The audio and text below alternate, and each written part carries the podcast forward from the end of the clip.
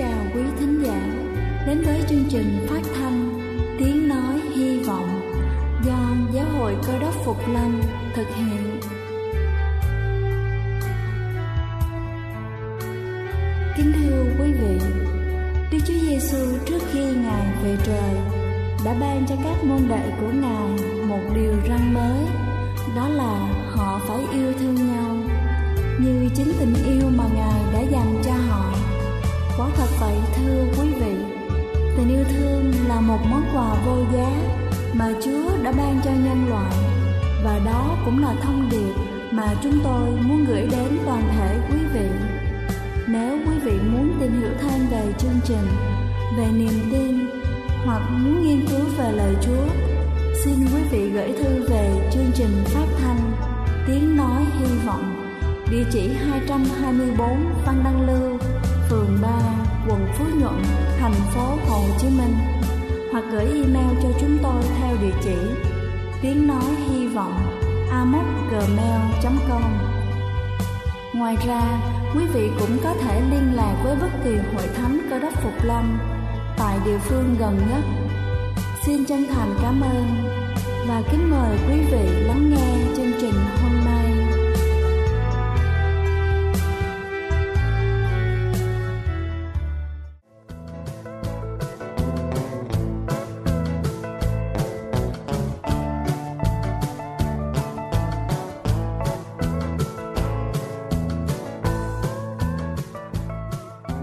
Xin thân ái kính chào toàn thể quý vị thính giả đang theo dõi chương trình phát thanh tiếng nói hy vọng. Cầu xin Chúa luôn giữ gìn chúng ta trong sự bình an luôn luôn. Câu chuyện hôm nay tôi sẽ kể cho quý vị nghe, có tựa là lời nói dối ngọt ngào.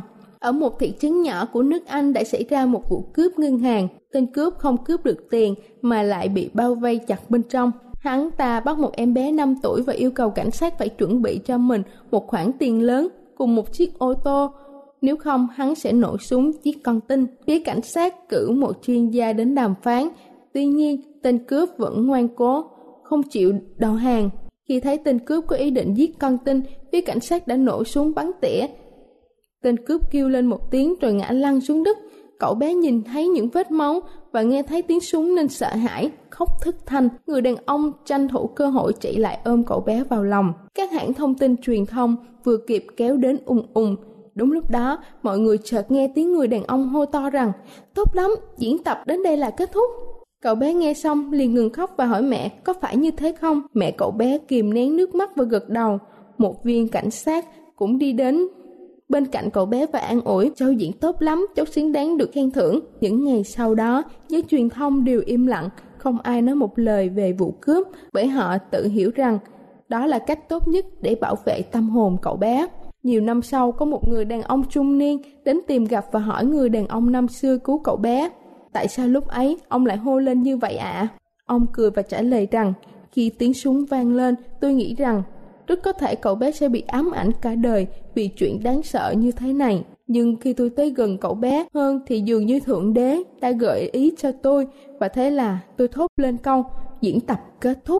Lúc này, người đàn ông trung niên bật khóc và ôm chồng lấy ông. Con chính là đứa bé năm xưa đây ạ. À. Con đã bị nói dối suốt 30 năm qua, mãi cho tới gần đây, mẹ của con mới nói rõ sự thật cho con biết. Con cảm ơn bác, cảm ơn bác đã cho con một cuộc đời lành mạnh. Ông nhìn người đàn ông trung niên, rồi cười nói, con đừng cảm ơn ta, nếu con muốn cảm ơn thì hãy cảm ơn tất cả những người đã biết câu chuyện nhưng vẫn sẵn sàng lừa gạt con.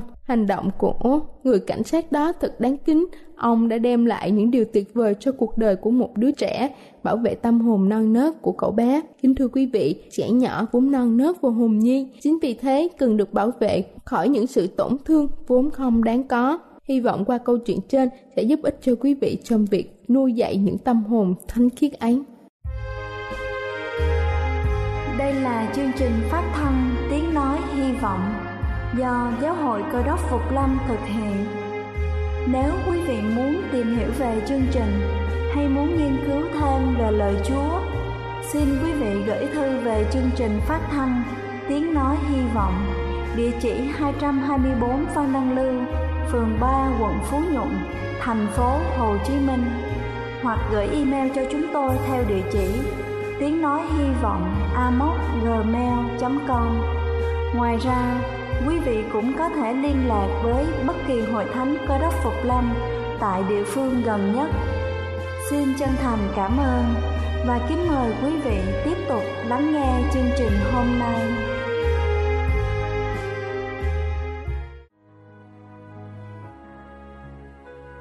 Kính thưa quý vị, và giờ này trước khi chúng ta đến với phần sứ điệp ngày hôm nay với chủ đề Đấng Hòa Giải, xin kính mời quý vị cùng lắng lòng để lắng nghe bản thánh nhạc tôn vinh Hằng mơ đến đất ấy.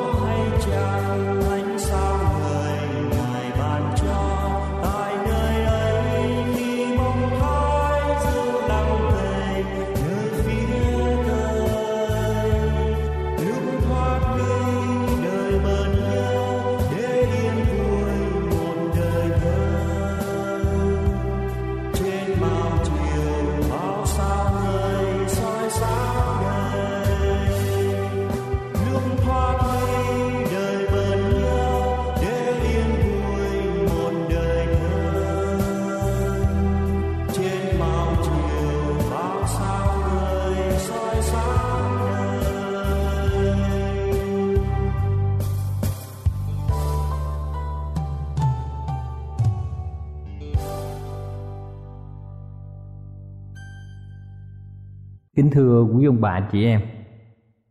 Chúng ta ai chắc cũng đã biết Isaac Newton Là một nhà toán học, Cũng là một người nổi danh trong lĩnh vực khoa học. Ông đã khám phá ra định luật hấp dẫn. Một ngày nọ thì ông có một người bạn Theo chủ nghĩa hoài nghi. Người này không tin là có Đức Chúa Trời. Hai người là bạn thân thường xuyên chuyện trò, đàm đạo những vấn đề về khoa học và triết lý Chúng ta biết rằng Newton là một người trung tính và có niềm tin nơi Chúa. Một hôm Newton có ý nghĩ vẽ kiểu và nhờ một chuyên viên kỹ thuật làm mô hình thái dương hệ rồi đặt trong văn phòng của ông. Khi người bạn ông bước vào nhìn thấy mô hình, liền khen ngợi và hỏi Newton ai đã làm ra mô hình thái dương hệ này? Newton yên lặng, nói rằng không có ai làm. Tự nhiên nó có. Người bạn lấy làm lạ về câu trả lời của Newton. Người này đi qua, đi lại xem xét từ cách cấu tạo của mô hình, rồi trở lại hỏi Newton lần nữa. Mô hình này rất là đẹp, và tôi muốn biết ai là người sáng tạo ra, ai là người chế tạo ra mô hình này. Newton cũng trả lời như vậy. Người bạn này không bằng lòng. Lúc bấy giờ Newton ôn tồn nói, đây chỉ là mô hình thái dương hệ giả, mà anh không chịu nhận là không có ai làm lên. Nhưng tại sao thái dương hệ thật mà chúng ta đang sống? Còn vô cùng lớn lao, diệu kỳ hơn trăm ngàn lần. Thế mà anh nói là không ai tạo dựng cả qua câu trả lời của Newton đã khiến người bạn này suy nghĩ và sau này người này trở lại đầu phục Đức Chúa Trời. Kính thưa quý ông bạn chị em, Đức Chúa Trời là đấng dựng nên muôn loài tạo vật mà chúng ta gọi là ông trời là đấng tạo hóa. Đức Chúa Trời vì yêu thương thế gian đến nỗi đã ban con một của Ngài xuống thế gian này là Đức Chúa Giêsu để làm giá cứu chuộc cho nhân loại. Chúng ta nghiên cứu những lời tiên tri của văn ở trong sách Khải Quyền. Và chúng ta xem ở trong Kinh Thánh, sách Khải Quyền đoạn 1 câu 5 và câu 6. Kinh Thánh viết rằng, Đấng làm chứng thành tín, sanh đầu nhất từ trong kẻ chết và làm chúa của các vua trong thế gian. Đấng yêu thương chúng ta đã lấy huyết mình rửa sạch tội lỗi chúng ta. Và kinh thánh viết một cách rõ ràng rằng, đáng được sự vinh hiển và quyền năng đời đời vô cùng. Chúng ta đã nhận biết rằng cả cuốn kinh thánh đều làm chứng về Đức Chúa Giêsu và Đức Chúa Giêsu Christ là nhân vật chính của Kinh Thánh.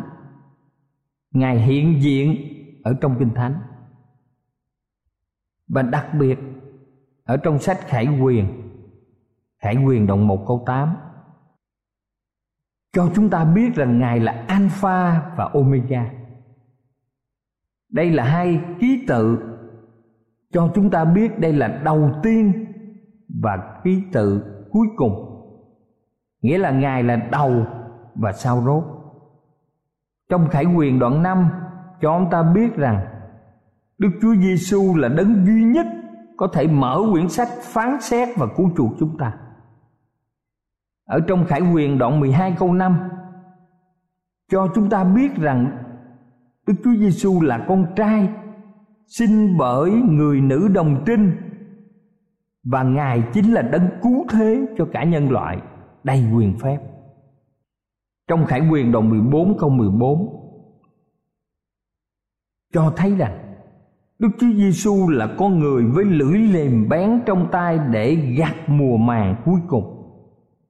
Trong Khải Quyền đoạn 15 cho chúng ta biết rằng Đức Chúa Giêsu là đấng chiến thắng được ngợi khen với Đức Chúa Cha giữa biển bằng pha ly. Trong Khải Quyền đoạn 19 câu 7 đến câu 9 cho mọi người biết rằng Đức Chúa Giêsu là chàng rể sửa soạn tiệc cưới cho dân Ngài. Trong Khải Quyền đoạn 19 câu 11 Đức Chúa Giêsu là đấng giải cứu, cởi ngựa bạch đến cứu mọi người chúng ta. Và trong Khải Quyền đoạn 19 câu 16 Ngài là vua của các vua và chúa của các chúa trong Khải Quyền đoạn 21 Ngài là đấng làm nên mọi sự nên mới, Dựng nên trời mới và đất mới. Và trong Khải Quyền đoạn 22 câu 12 và câu 20 Ngài là đấng lặp lại lời hứa chắc chắn, Này, ta đến mau chóng. Qua các câu kinh thánh trong sách Khải Quyền, Là một cuốn sách tiên tri và sách cuối cùng của kinh thánh.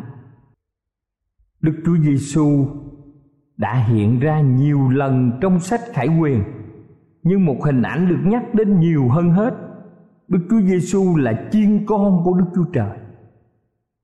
Ngài được gọi là chiên con nếu mà chúng ta đọc kỹ trong sách Khải Quyền Ngài được gọi là chiên con cả thải 27 lần.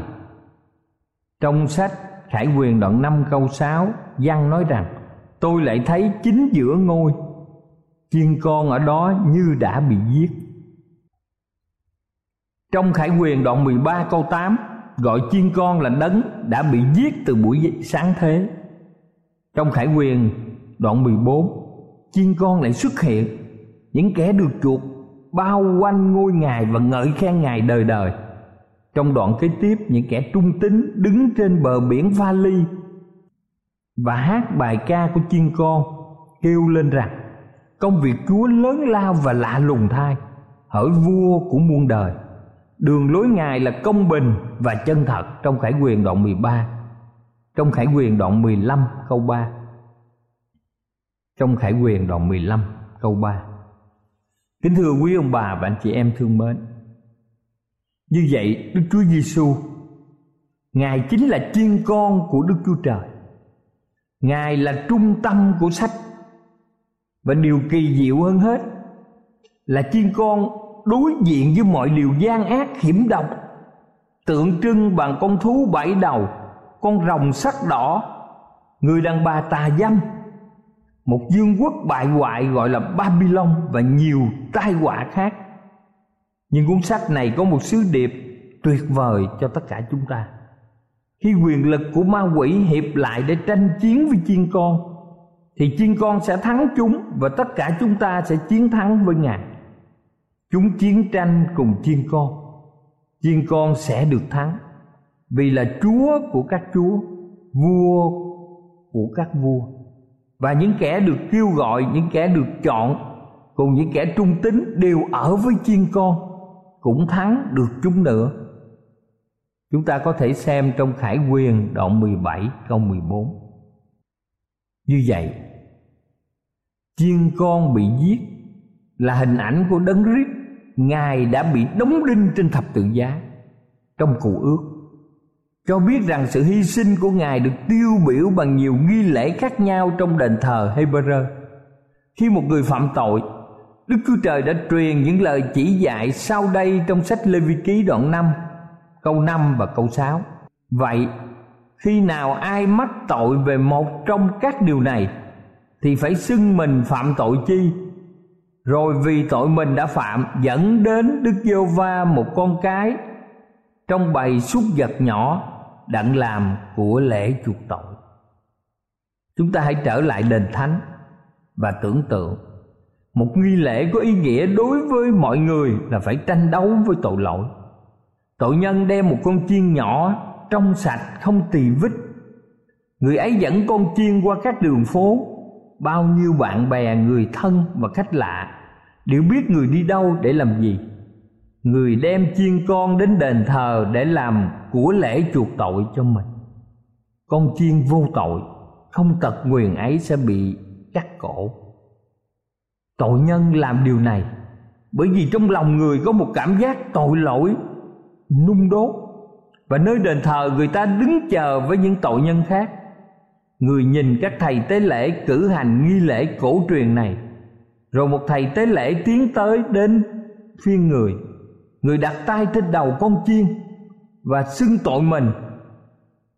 Tránh nhìn đôi mắt vô tội của chiên. Rồi người nâng đầu chiên, đưa dao nhanh lẹ cắt cổ chiên. Máu con chiên tuôn trào xuống đất con chiên gục xuống. Thầy tế lễ đã dùng thao hứng lấy máu và người phụ tá đem xác chiên đến bàn thờ, rưới quyết xung quanh bàn thờ. Họ đặt con chiên lên bàn thờ và đốt lửa.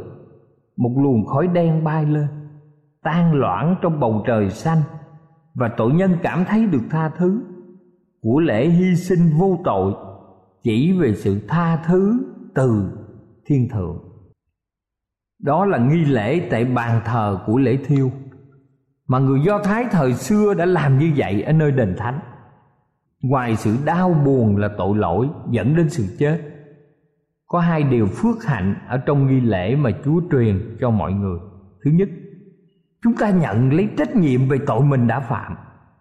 Người ta can đảm đứng lên nhận tội và xưng tội, không chối tội hay bào chữa con người ngày nay thường thường phủ nhận tội lỗi của mình và tìm cách bào chữa. Lẽ thật căn bản về tội lỗi của nhân loại là càng phủ nhận, người ta càng không bao giờ thoát khỏi quyền lực của tội lỗi mà mình đã phạm. Đó là lý do tại sao người ta dẫn con chiên đến đền thờ, vì họ nhận trách nhiệm về tội của mình. Đây là điều có thể lần đầu tiên mà chúng ta nghe được. Nhưng thưa quý ông bà, chị em khi một người dẫn chiên đến đền thờ, vì họ nhận trách nhiệm về tội lỗi mà mình đã phạm. Thứ hai, họ còn chấp nhận một điều khác nữa là chính cá nhân không thể tự chuộc tội cho mình. Nhiều người muốn làm điều công đức, muốn làm điều phước lành, muốn làm việc từ thiện để chuộc tội lỗi cho mình. Nhưng thưa quý bà chị em khi giết con chiên không tỳ vết là một hành động đức tin. Một người khác sẽ lãnh tội và chuộc tội cho mình. Chúng ta xem trong Roma đoạn 6 câu 23 nói rõ ràng, tiền công của tội lỗi là sự chết.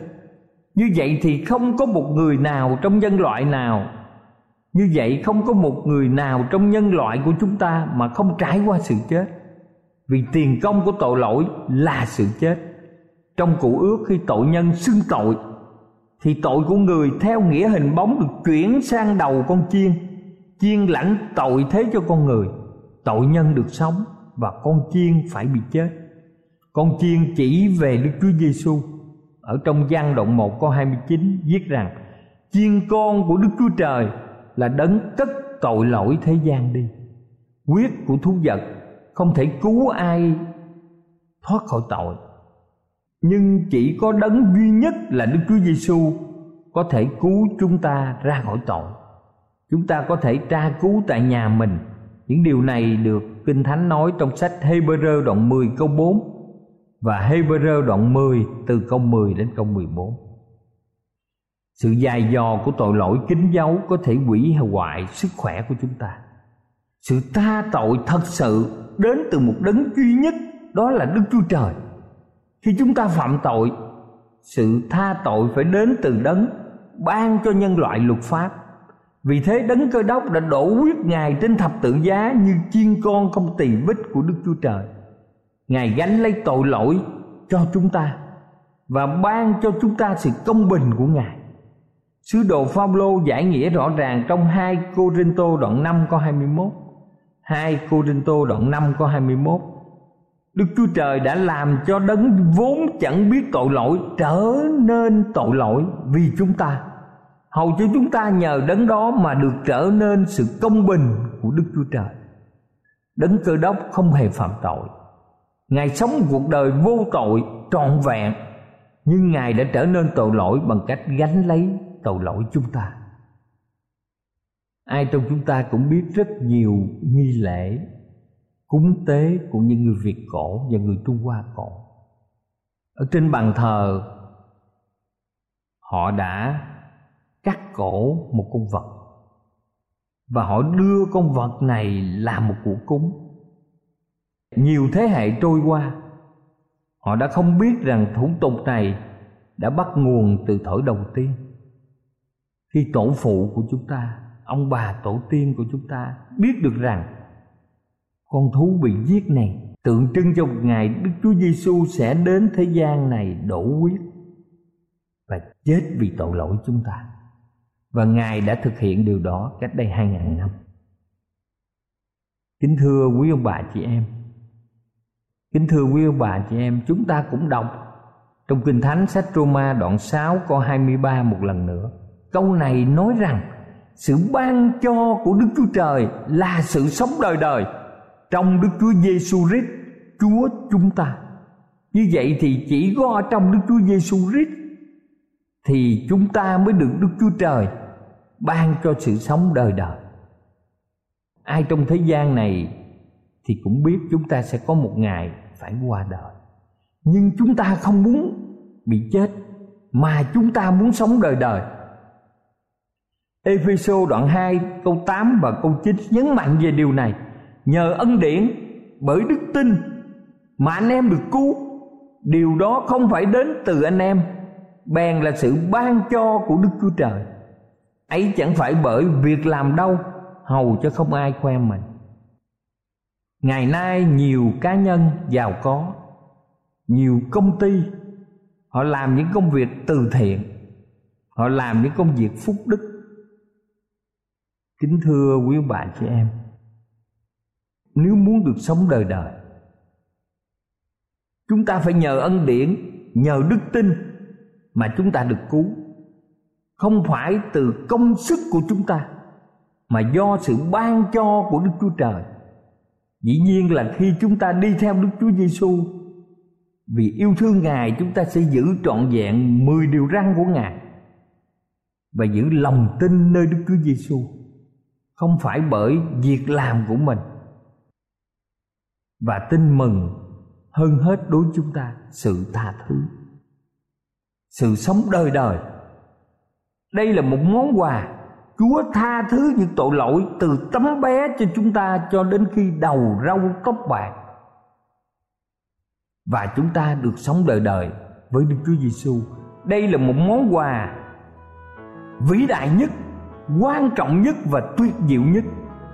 Không có ân điển chúng ta sẽ đi vào một ngõ cụt không lối thoát và chúng ta hãy để món quà màu nhiệm của Đức Chúa Giêsu biến đổi cuộc đời chúng ta. Ông bà chị em đã tìm được sự an bình. Ông bà chị em đã tìm được sự tha thứ từ Đức Chúa Giêsu trong cuộc đời của mình chưa? ông bà chị em đã đến với chân thập tự giá để giải quyết vấn đề tội lỗi của mình chưa hãy đến cùng chiên con của đức chúa trời là đấng cất tội lỗi thế gian, là đấng hòa giải đến với chúng ta.